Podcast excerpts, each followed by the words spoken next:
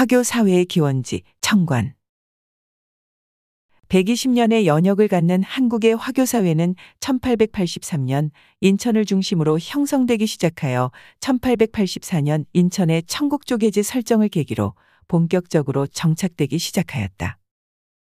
한국의 화교는 산동지방 출신이 전체 화교의 90% 이상이어서 이들이 한국 화교 사회를 구축한 것으로 알려져 있었다. 그러나 국내에 첫 발을 디딘 중국 화교는 지금까지 알려진 것처럼 산둥지방 출신이 아니라 이모군란 당시 청나라 군인을 쫓아온 중국 남방 출신 상인들이었다. 당시 청국 정부의 비호를 받은 광둥과 저장성 등 남방 출신 40여 명의 군역 상인이 청국 군인과 함께 인천에 도착한 것이 화교가 한국에 진출한 시초이다. 1883년 인천 개항 당시 인천에는 총 59명의 화상이 있었는데 그중 9명은 청국 영사관에서 일했으며 33명은 정식 허가를 받은 상인, 나머지 17명은 무허가 상인이었다. 이듬해인 1884년 화상은 모두 205명으로 늘어났다.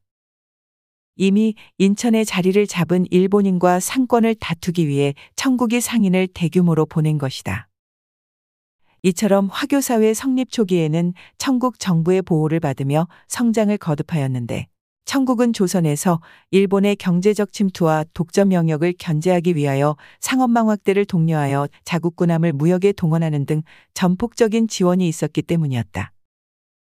그러나 1894년 청일전쟁에서 청국이 패배함에 따라 화교사회는 위축되기 시작하였고 러일 전쟁으로 한반도의 이권이 완전히 일본으로 넘어간 이후 퇴조를 거듭하여 일제 강점기에는 적성국민으로 전락하였다. 당시 청국 쪽에는 오늘의 설린동 일대 구릉지대에 위치하였으며 면적은 약 5천 평이었다.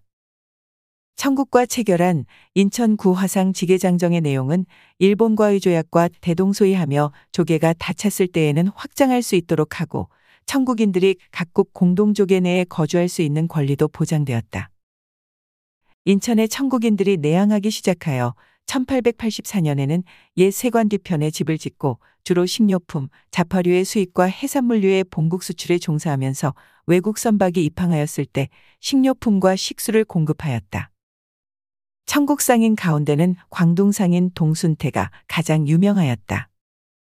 동순태는 약 300만 양의 대자본을 소유한 대상인이었다.